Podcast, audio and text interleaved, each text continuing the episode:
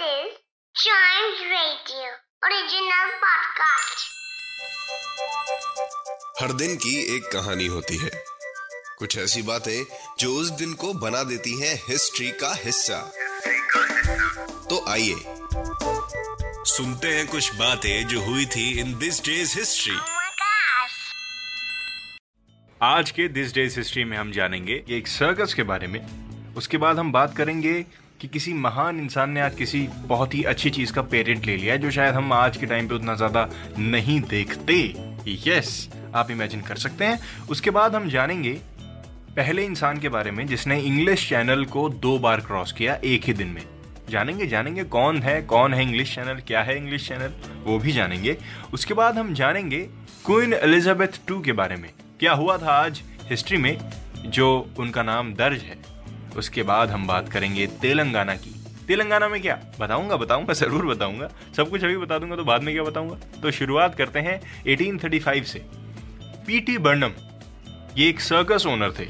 इन्होंने आज ही सबसे पहला टूर स्टार्ट किया था अपना और यूनाइटेड स्टेट्स में गए थे ये सबसे first time Phineas Taylor Barnum American showman politician businessman और ये अपने सर्कसेस के लिए बहुत जाने जाते हैं। Remembered for promoting celebrated hoaxes and founding the Burnham and Bailey Circus. He was also an author publisher एक फिलंथ्रपिस्ट भी थे ये। सोचिए, एक इंसान में इतनी सारी खूबी हो सकती है? बिल्कुल हो सकती है भाई। इंसान ही के अंदर तो हो सकती है। इंसान से बड़ा कुछ भी नहीं। फिर बढ़ते हैं आगे 1896 में। गुगलियल्मो माकोनी, जिनको हम फादर ऑफ़ रेडियो कहते हैं, आज के दिन इन्होंने पेटेंट ले लिया था वायरलेस टेलीग्राफ का, जिसको इन्होंने बनाया था कार्ल फर्डिनेंड के साथ। कार्ल फर्डिनेंड कौन थे? ये एक जर्मन इलेक्ट्रिकल इंजीनियर थे, एक इन्वेंटर थे, एक फिजिसिस्ट थे, जिनको नोबेल लॉरियट वाला अवार्ड भी मिला था इन फिजिक्स। गुगलियल्मो माकोनी की बात करते हैं। ये भी एक इलेक्ट्रिकल इंजीनियर थे, एक इन्वेंटर थे। लॉन्ग डिस्टेंस रेडियो ट्रांसमिशन के लिए जो इनकी थियोरी थी, उसके वजह से ये जाने जाते हैं। माकोनीज लॉ भी है एक चीज़। एक रेडियो टेलीग्राफ भी है, जिसके लिए आज के दिन इन्होंने पेटेंट लिया था। इन्वेंटर ऑफ़ रेडियो इनको बोलते हैं, लेकिन टेलीग्राफ पूरी तरह से रेडियो नहीं था, क्योंकि आप टेलीग्राफ पे बड़े मैसेजेस नहीं भेज सकते थे, आप शॉर्ट मैसेजेस भेज सकते थे। इसका मतलब न्यूज़ हो, कोई इन्फॉर्मेशन हो तो आप उसको टेलीग्राफ पे शेयर कर सकते थे। और wireless telegraph to be precise wireless telegraph का इन्वेंशन किया था इन्होंने। बढ़ते हैं आगे 1910 में। चार्ल्स रॉस जानते हैं कौन था आपने लग्जूरियस गाड़ी रॉल्स रॉयस का नाम सुना होगा। उसमें जो रॉल्स है, वो चार्ल्स रॉल्स के नाम पे है, क्योंकि इन्होंने ही अपने एक फ्रेंड के साथ मिलकर वो गाड़ी बनाई थी। और फ्रेंड का क्या नाम था? क्या किसी को याद है? बताइए बताइए।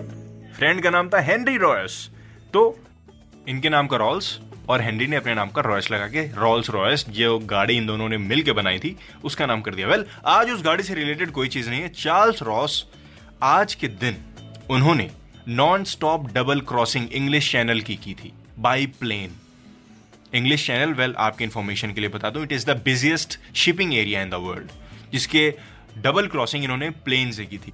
इंग्लिश चैनल को द चैनल के नाम से भी जानते हैं। It is an arm of Atlantic Ocean सबसे अच्छा समझने का तरीका यही है। That separates southern England from northern France and links to the southern part of the North Sea right इतना कॉम्प्लिकेशन में जाने की ज़रूरत नहीं है। बहुत बिज़ी एरिया है शिपिंग के लिए तो आप इमेजिन कर सकते हैं। उसको इन्होंने चार्ल्स रॉस ने, दो बार क्रॉस किया था, आज ही के दिन बाई प्लेन बढ़ते हैं आगे 1953 में।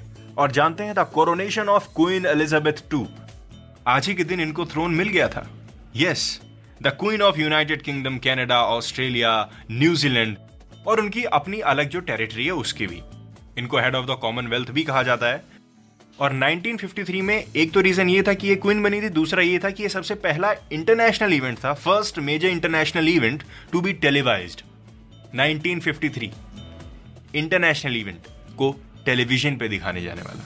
Yes the coronation of Elizabeth two फिर बढ़ते हैं आगे 2014 में, वो तो ज़्यादा पीछे नहीं है। आज के दिन तेलंगाना को 29th स्टेट ऑफ़ इंडिया घोषित कर दिया गया था officially it officially becomes the 29th state of India जिसमें नॉर्थ वेस्ट आंध्र प्रदेश की टेन डिस्ट्रिक्ट आती हैं। दिस डेज़ हिस्ट्री का एपिसोड यही होता है। खत्म। चाइम्स रेडियो के दूसरे पॉडकास्ट भी सुनिए और एंजॉय करिए। मिलते हैं इसके अगले एपिसोड में।